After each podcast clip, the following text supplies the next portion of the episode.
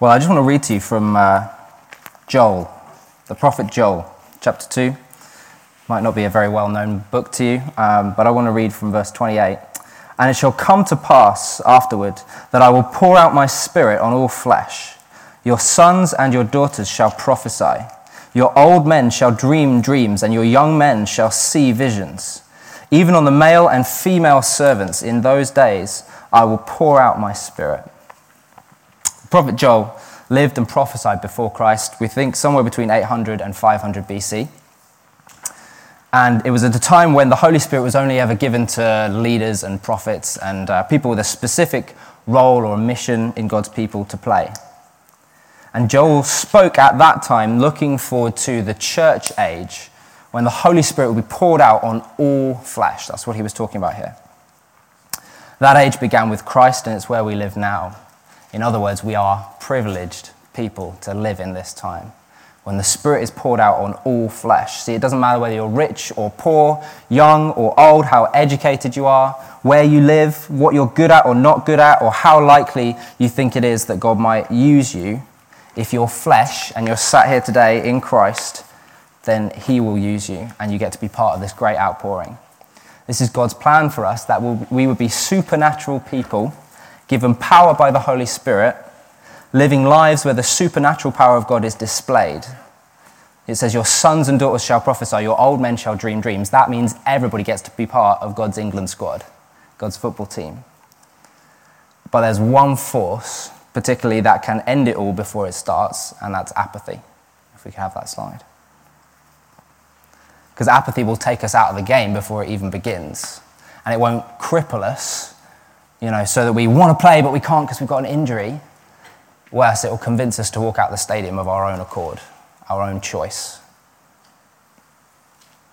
So, what do we mean by apathy? What does it actually mean? Well, Cambridge English Dictionary defines it this way, and it says it's behavior that shows no interest or energy and shows that someone is unwilling to take action, especially over something important.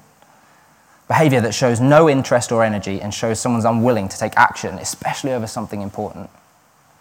So that's what we're focusing on today, that's what we're looking at. And how can apathy arise? Well, I think it can arise because we've lost sight of the truth. We've lost our focus. We've taken our eyes off the goal. So I want to introduce you to somebody today. His name is Bob. This is Bob. Say hi, Bob. Hi, Bob. Hi, Bob. And we're going to look at the three areas of church life. We're going to look at his presence, our community, and their hope and an example of where Bob has got some apathy issues, okay? And we're going to take one example from each of those areas. There could be, we could have looked at any examples, but hopefully these particular uh, examples will enable us to sort of switch on to how to spot apathy and that kind of thing so that we can take what we learn in this example and apply it to any situation and any example, okay? Um, I have to add a caveat at this point that some of Bob's attitudes have actually been mine. God has been calling me up on some things, particularly whilst I've been preparing this preach. You sit down to put notes together and suddenly realize, oh, hang on a minute, this is actually hitting pretty close to home. You're talking to me, aren't you, Holy Spirit? Oh, dear, okay. So I want to say that if anything we talk about today and look at today makes you squirm a bit, know that I squirmed too. I probably squirmed first. So you're not going to be alone in the squirming. We're going to all embrace it and squirm together. But you know, like when the Holy Spirit makes us, us squirm, as I say, it's to lead us on through it into freedom. So it's worth just kind of letting that oh moment happen and then dealing with it and responding and moving forward with Him. So let's all be agreed we're going to squirm together. All right, so the first area we're going to look at today is our community. So if we could have the slide, thank you very much. I want us to look at serving in church. So maybe that's turning up early on a Sunday to help with setup. Maybe it's serving teas and coffees after the meeting. Maybe it's packing down, putting things away.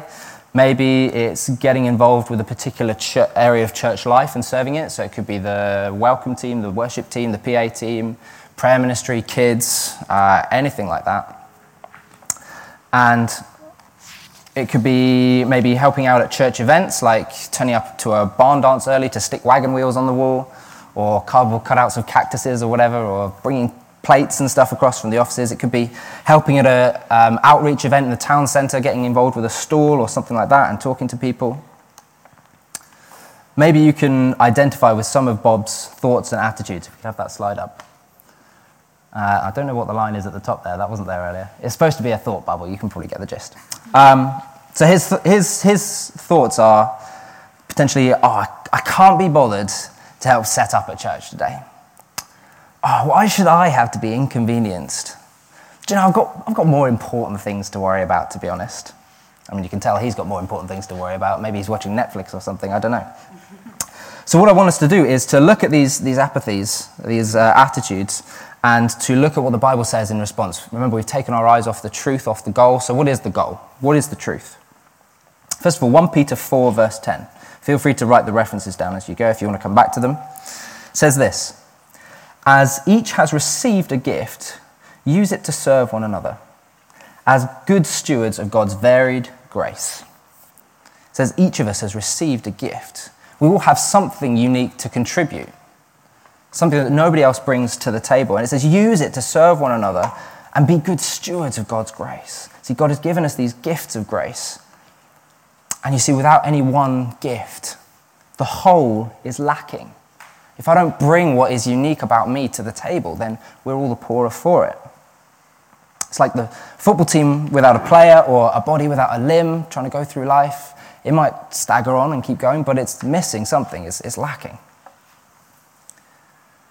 Colossians 3 23 to 24. Whatever you do, work heartily, as for the Lord and not for men, knowing that from the Lord you will receive the inheritance as your reward. You are serving the Lord Christ. See, when we're serving, Bob has lost sight of the fact that we're really serving the Lord. It says, work heartily as for the Lord.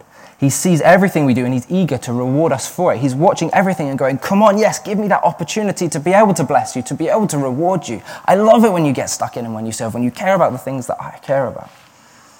That should be our perspective that we have the honor of serving Christ himself. A slight aside from this, but in our thinking, do we like realize the position that we now occupy? See, by grace, we're seated with Christ Himself. We are sat and established next to God Himself, God Almighty. We are hugely significant. We are a child of the Most High. We are a privileged people, as I said earlier.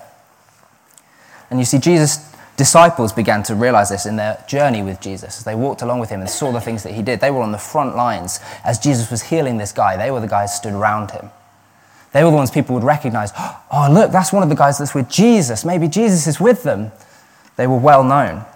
And they began to think a bit proudly of themselves. Jesus sent them out. He said, Here's power, here's authority. Go into the towns I'm about to hit and heal the sick, raise the dead, cleanse lepers, and cast demons out and tell them the kingdom of God is at hand and they'd been involved in this amazing work. Then they came back, they'd seen these amazing things, they came back to tell Jesus all about it, and they were having an argument about which one of them was the greatest, which one was better than the rest. Well, do you know what, guys? I got this one. I'm the best. I saw six blind people healed. Yeah, top that. Yeah, well, I saw seven lepers healed. Top that. Well, I preached to a hundred people. They were boasting to each other.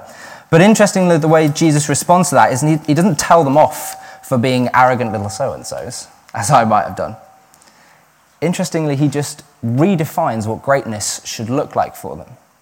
Because he says to them, uh, You know that the rulers of the Gentiles lord it over them, and their great ones exercise authority over them. But it shall not be so among you. But whoever would be great among you must serve the others like a servant. Whoever would be first among you must be your slave, even as the Son of Man came not to serve uh, not to be served, but to serve and to give his life as a ransom for many. Because what he's saying there is that actually true greatness is realizing your elevated position positions you to help others. When God raises us up and blesses us, yes, it's for us to enjoy the blessing and to benefit from it, but he also intends that it be a benefit to others. It's like when you fill a cup and it overflows in one of them stacks of like champagne glasses. You ever see that at a wedding? I would love to see that one day.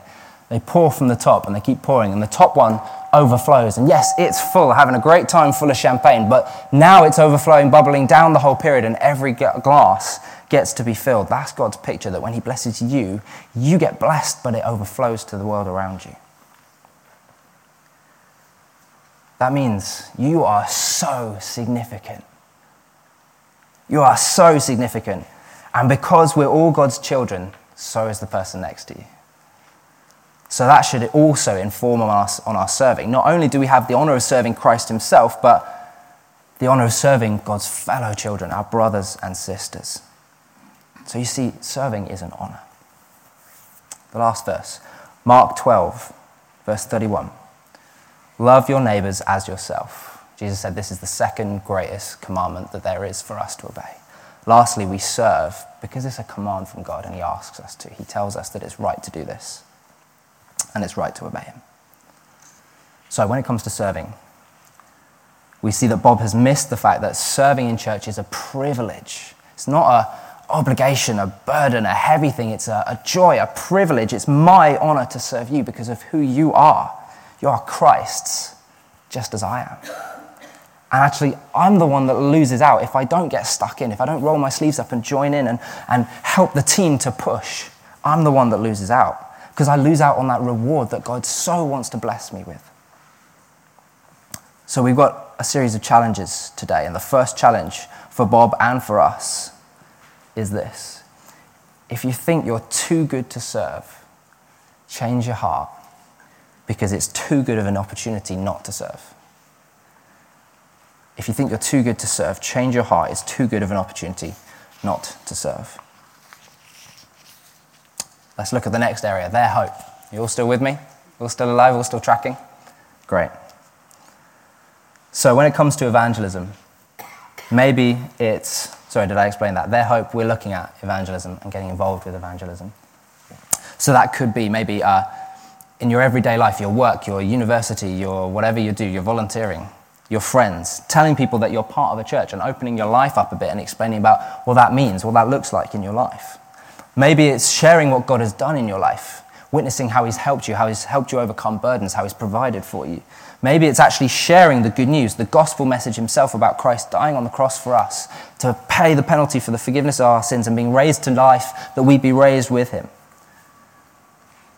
So let's have a look at some of Bob's attitudes in, in any of those areas. He might be thinking, well, if God wants to save them, he'll do it himself. It doesn't really matter if I'm involved. I don't think they'd listen anyway or be interested even, so why bother? Do you know what? I've got more important things to focus on in my life. I don't know if you feel like any of those have crossed your mind at any point. But let's look at what Scripture has to say in response. Matthew 28 19 to 20.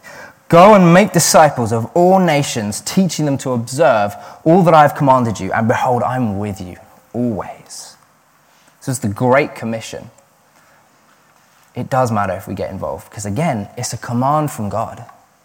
He told us to get on with the job of making disciples. He left us with that responsibility. It's why we're still on the earth. You ever think about that? If God was so uh, intentional about saving us and getting us into heaven, well, why didn't he just click his fingers as soon as we believed and take us straight there? It's because he's got a purpose for us being here right now, in this very moment, in this life that we're living. He has purpose and plan for it.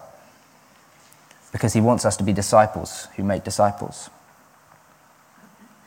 He wants us to join him on his mission of redemption. Going back to Joel 2 again, 28 to 29, I will pour my spirit out on all flesh. Jesus comments on it again in John, John 14, 26. He says, But the Helper, the Holy Spirit, will teach you all things and bring to your remembrance all that I have said. See, it's actually okay for Bob to feel a bit out of his depth in this because this commission is greater than his own ability. And that's kind of the point. We've been given the Holy Spirit as a helper to teach us and to lead us in how we do this so that we're not on our own. We have a, a helper that stands with us. And it says also, it goes on to say in John 16, and when he comes, he will, he will convict the world concerning sin, righteousness, and judgment. Sometimes we might feel out of our depth in that I can't convince these people to be interested in this. It's not our job. It says he will convict the world. The Holy Spirit's presence convicts the world. We can't change people's hearts so they'll listen, but it's not our job. It's the Holy Spirit's. See, he's the helper that we needed. He's the wisdom, he's the leading, the teaching, but he's also the power that comes in and works in their hearts for us because we can't do it. 1 Corinthians 13, verse 12 to 15. Now, he's talking here, uh, when he says the foundation, he's speaking about the gospel message about the cross that we first received and believed in. So he says, now, if anyone builds on that foundation, if anyone lives their lives based on that fact, if anyone builds on that foundation with gold, silver, precious stones, or maybe wood, hay, or straw, each one's work will become manifest. For the day will disclose it because it will be revealed by fire. So it's talking about the way you live your life in response to the gospel you can live it well by building a house that's going to stand, maybe built with precious stones or gold or silver. Or you can build it with things that would burn up wood, hay, straw.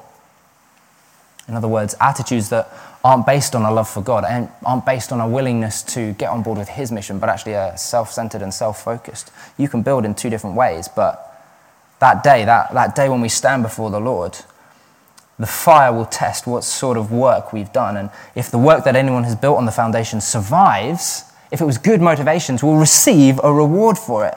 But if anyone's work is burned up, he'll suffer loss. It says, though he himself will be saved, but only as though through fire. What it's saying is, if you spend your life focused in on yourself with your own self motivations, when you come to give your account before the Lord, He'll have nothing to bless, nothing to reward you for. Because He'll look at your life and go, Well, no, that was junk. That was junk. That wasn't for me. No, none of that. What's left? And you'll stand there as if you've escaped from a burning building with nothing to your name. It's a serious thing what we do with our time, what we do with our lives, because we're going to get a reward for it if we build well with Him at the focus. But if our focus is on us, what do we gain from it? Absolutely nothing. He himself will be saved, but only as through fire. Matthew 5 14 to 16. You are the light of the world. A city on a hill can't be hidden, nor do people put a lamp in a room under a basket, but they put it on a stand and it gives light to all in the house. In the same way, let your light shine before others, so they may see your good works and give glory to the Father who is in heaven. Imagine a, a lamp. You got this beautiful lamp. You just went out to John Lewis. You bought a beautiful lamp. You're so proud of it. You pop it on a stand, you switch it on. look how it lights the room up. Look at the beautiful orangey yellow glow. Love that. Right, where's the washing basket? Straight over the top. Boom, pitch black again. Who does that? That's the picture he's painting here. But he says, no, take the basket off. Let your light so shine out. Let the way that you live your life, let the good things you do, the wisdom that impacts the decisions you make in life and how you plan and how you get on with things, let that so shine before people. Don't hide your life. Be open about it so they can see that and the response will be there has to be a God. There has to be a God. Because look at this person I know. They're living in such a dynamic, different way that there couldn't be anything other than a supernatural force behind it. That's what he's saying here. Let your light so shine before men they would see your good works and glorify your Father in heaven. We've got to live the kind of lives that people will find attractive. See, when it comes to evangelism, it's a joy and again, it's a privilege. Our lives are so significant that every moment counts, every moment matters. Remember that we have the Holy Spirit as our helper. We're not alone in this. He fills in the gap that we can't do. For Bob, it means that it's not his ability, it's his attitude. Remember that. It's not your ability, it's your attitude. Where does your heart lie? There'll be plenty of people who enter the kingdom of God as if they've escaped from a burning building. Don't be among them, don't be one of them. That's the challenge number two for us from this section. Don't be one of them. Be the one who lives their lives for the reward that God gives. Okay, let's look at the last area his presence. So, if we could have a, the slide up, thank you very much. Um, I want to look at giving ourselves fully to God in praise and worship. Now, worship is about the whole of our lives. I mean, we've just been talking about that. It's about everything, every aspect. But when we think about His presence, I want to think about actively engaging with His presence. And that's the coming in in, in praise, in celebration, in worship, uh, and in honesty. So that's why I've zeroed in on it. Uh, let's look again at, at Bob's heart attitudes in this. Maybe it's, I don't really feel like praising God today. Maybe it's, um, I'm not really in the mood to celebrate. Or I don't like dancing, jumping, shouting, or clapping. I'm, I'm not a very expressive person, so I'm just going to worship in my heart. He might feel that way when it comes to, now this is nothing personal directed at the guys today, maybe the song choice of the worship leader. Maybe the genre of songs. Maybe it's not the genre that you, you like. Maybe it's the style of the song. It's too loud, it's too quiet, there's not enough this or too much that. Maybe it's to do with our mood, we're not really feeling the mood. Maybe it's our circumstances. Maybe we're going through a tough time and that's impacting us. Maybe we're facing hardship. Maybe we're tired. Maybe we're too hot. Let's have a look at what the Bible says. Philippians 4, verse 4. Rejoice in the Lord always. Again, I will say, rejoice. Paul tells the Philippians to rejoice. What does that mean? They have a choice to rejoice. It was within their power to choose it, or he would, it would be unfair of him to say, Come on, rejoice. Well, we have no ability, so we can't, so why are you shouting at us? 1 Thessalonians 5 16 to 19. Rejoice always. Pray without ceasing. Give thanks in all circumstances, for this is the will of God in Christ Jesus for you. Do not quench the Holy Spirit. Rejoice always and pray without ceasing. Give thanks in all circumstances. It can actually be a rock in the heart not to rejoice in God in all circumstances. Because that last line says, Do not quench the Holy Spirit. That's a difficult one to swallow, isn't it? I don't I feel down. I'm going through the wringer right now, God, but you're telling me to be happy and to rejoice? I don't understand that. It says actually if you refuse to choose joy, it can be a rock in the heart. It can quench the working of the Holy Spirit that He wants to achieve through your life. Mark 12, 29 to 30. The most important command is this. We heard the second greatest. This is the first greatest. There is one God and you shall love the Lord your God with all your heart, with all your soul, with all your mind, and with all your strength. Love God with all of you. Yes, love Him in your heart and make melody with your hearts to Him, but our bodies have to get involved too. For us to obey the command to love Him with everything, our expressions of love have got to reach the outside. Now, as we were praying in the, the prayer meeting this morning, Sam said something that I picked up on, which was that he's never not feeling it. He never comes to us and just says, ah, you know what, like, can we just take a rain check on hanging out today? Or can we take a rain check on you getting the blessing you need? Because I'm not really feeling it today. There's never a day. There won't be a day that you're not by my side. There won't be a day that you let me fall. There won't be a day that he comes up to us and says, oh, I can't really be bothered today, to be honest. Because he's so for us. He's so intentional about his love for us. It never leaves, it never departs, it never lacks.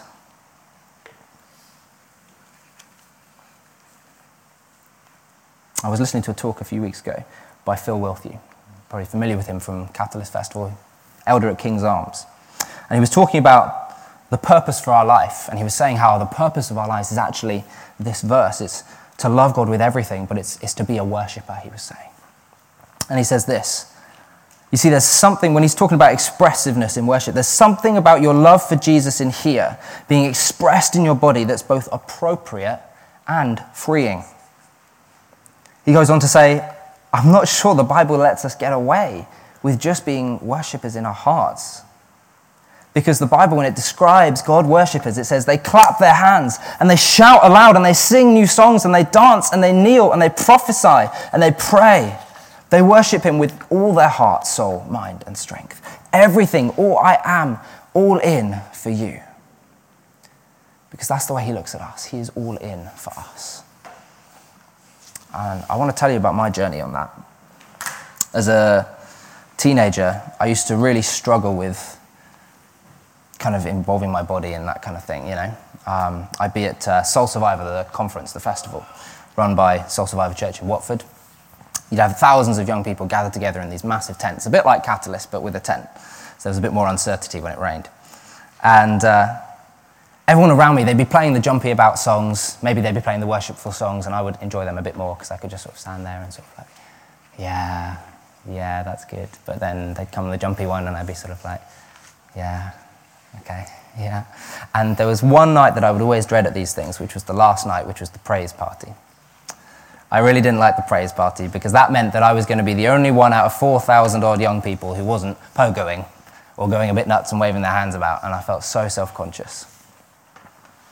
And I'd think to myself, well, these people may worship with jumping, clapping, or raising hands, but I don't need to because I know I'm worshiping in my heart. But I didn't realize it, but actually, what I was saying to God was, I'm happy to praise you with the bits that no one can see, but I don't want to surrender the bits that people can see. And I began to challenge myself. I began to step outside my comfort zone. I remember one time at a youth trip to Spring Harvest, which is again very similar, but this time it's at, uh, Butlins, I think. Some of you guys nodding, you've been there? and came to the last night, came to the praise party. My usual feelings of, oh, not this again, kind of was sort of stepping in. And they began to play this song. Don't know if you're familiar with it. It's by a, a very small, uh, not very well known group called Sister Sledge. And it's We Are Family. They began to play this in the middle of the worship time. Just a way of joining us all together, saying, Yes, we are family. And you know what? I, I said to myself something then. I said, God, I hate this music. I hate dancing, but you are worth it. You're the only one that means enough to me to do this for. And maybe I just step from side to side or something. I mean, I can't dance. I, I don't really enjoy dancing because I just feel awkward. Like, my hand doesn't know what the other hand's going to do, so they collide all over the place. My legs don't know what they're doing. It's like one of them trying to go over here while this one's trying to moonwalk or something. It just doesn't work out. But you know what? For him, can I embrace that? Is he the thing that's worth enough to me to be able to do that? And I'll be honest, I'm still on a journey with this. I still batter, battle fear and apathy. But as time goes on, the question that stayed in my heart has been how much do you love God? Are you going to love Him with all your strength? I mean, yeah, your heart may be in a great place, but are you going to love Him with all your strength? And through this journey, I have believed that I have a responsibility to let God deal with those heart issues so I can be obedient to Him and be free in Him like He wants me to be. It's a good journey to go on. So I've got a couple of practical tips actually that might help us to grow in this. So, like we saw Paul teaching the Philippians in 4 verse 4, it's a choice to rejoice. So, challenge yourself to be a bit more expressive each, each time. Maybe for you, it's like where I started, it was actually just kind of raising your hands up. Maybe it's putting one hand in the air, putting two hands in the air. Do use deodorant if you're going to go for that one, all right? Maybe it's having a bit of a jump. Maybe it's kind of a little bit of a sidestep. I don't know what it is for you, but if you get comfortable with one thing, start trying something else. Start trying to be a bit more expressive. I want to tell you, lead yourself in worship. Did you know you can do that? Did you know you could be the worship leader of your own heart?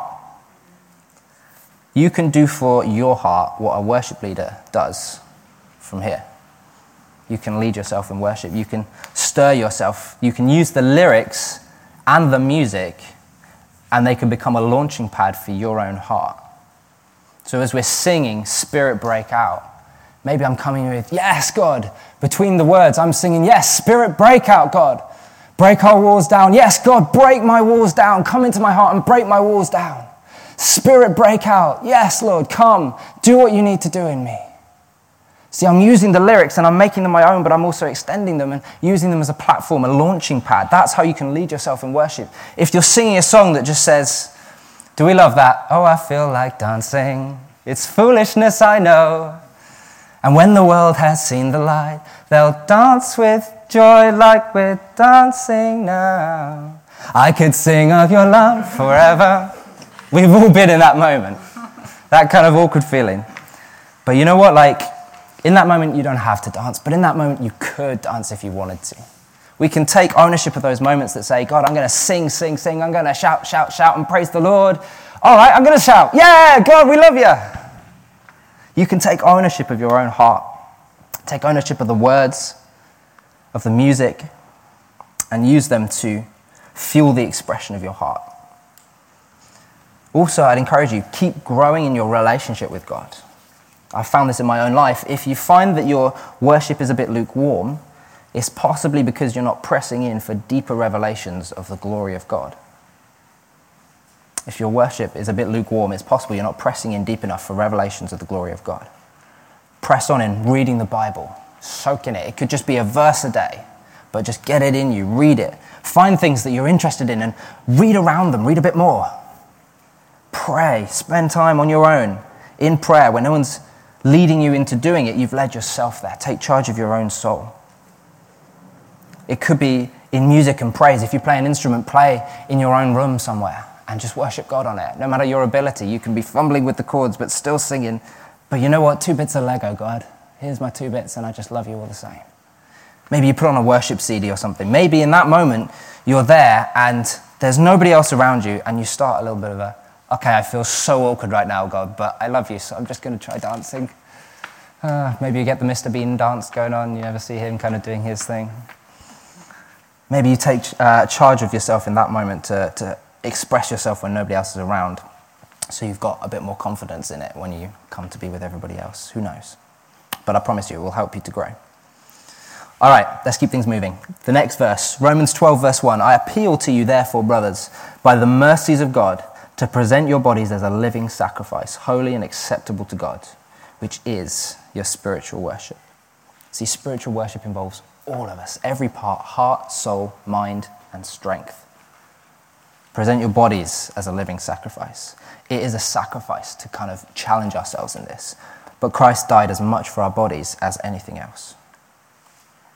So, in summary from this one, we know that worshipping God is a privilege.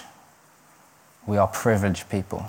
We're commanded to praise and to worship with our whole lives, and as part of that, we're told to sing and dance and shout and clap and play music because it frees us up and liberates our spirits. And once again, sometimes we need to make the choice to rejoice. So we come to our third challenge to us and to Bob.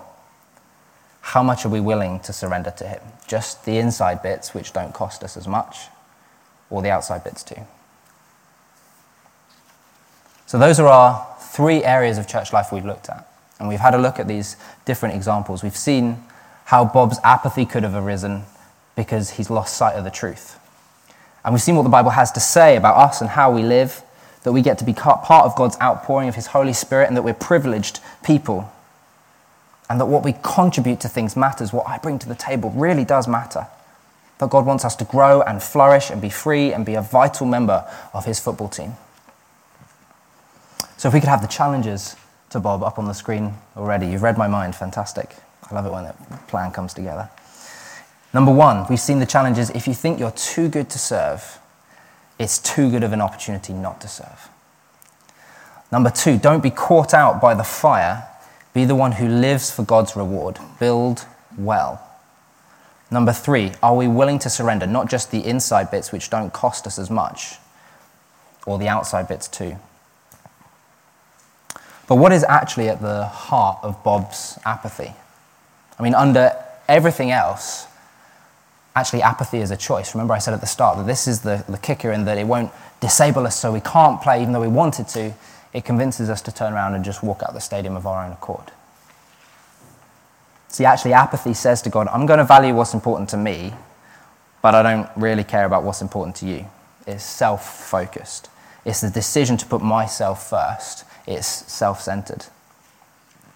And honestly, this is what God was calling me up on as I was putting this preach together. He was showing me areas where I was on the throne and He wasn't areas where I was being self focused, self centered, putting what I wanted to do first and not him. And I'll be honest, like, it wasn't, it didn't feel peaceful. It didn't feel like I was whole. It felt fragmented and uncomfortable. And it took him kind of actually just revealing that to me, that I was doing that, for me to then go, oh, okay, I'm squirming a bit. Okay, I'm sorry. I repent. And when I did that, just freedom came, peace came, just settled deep down in me again, and I knew that I was doing okay. Maybe there was a, another cause for Bob's apathy. Um, sometimes apathy can set in if we fall into sin but don't respond to the conviction of the Holy Spirit. By ignoring Him, we're saying no to Him, and so naturally we stop caring about the things He cares about and start turning in on ourselves. Again, it leads to self centeredness. Maybe that's you today. Or maybe like Bob, you're apathetic about getting involved in church life, about serving. Maybe you don't really care about the lost. Maybe you're holding back and giving all of yourself to God, including your body. I feel like God has a response to us today, and He says, I love you. and I'm not angry with you. I want you to succeed. I want you to be filled with joy. Proverbs 10:22 says, "The blessing of the Lord makes rich, and he adds no sorrow with it." See, when God pours out blessing, he doesn't add sorrow with it. He doesn't want us to be sorrowful people. He also wants to say to us today, I want you to be blessed and for your sorrow to turn to joy, because you're my child whom I love and with whom I am well pleased. Now, I want us to take some time to do a bit of business with God. So I'd love the, the band to, to come up again if they would. They're just going to play quietly, and as they do, let's take the opportunity to dial down for a second and just listen to the Holy Spirit. Maybe He's speaking to you already. What is He saying to you today? Have a think about what response you need to make. I mean, David, when he spoke, encouraged us. What do you need to do? Do you need to lift your hands out? Do you need to kneel? Do you need to stand? What do you need to do? Well, again, this is freedom. Let's just give each other permission right now. Like, I'm not going to judge you. I'm not going to look at you. I'm not going to think badly of you if you express yourself the way you need to before the Lord. Like, we all just have permission to be ourselves right now, to do what we need to do before God. So, as the band begin to play, just dial down, listen to the Holy Spirit.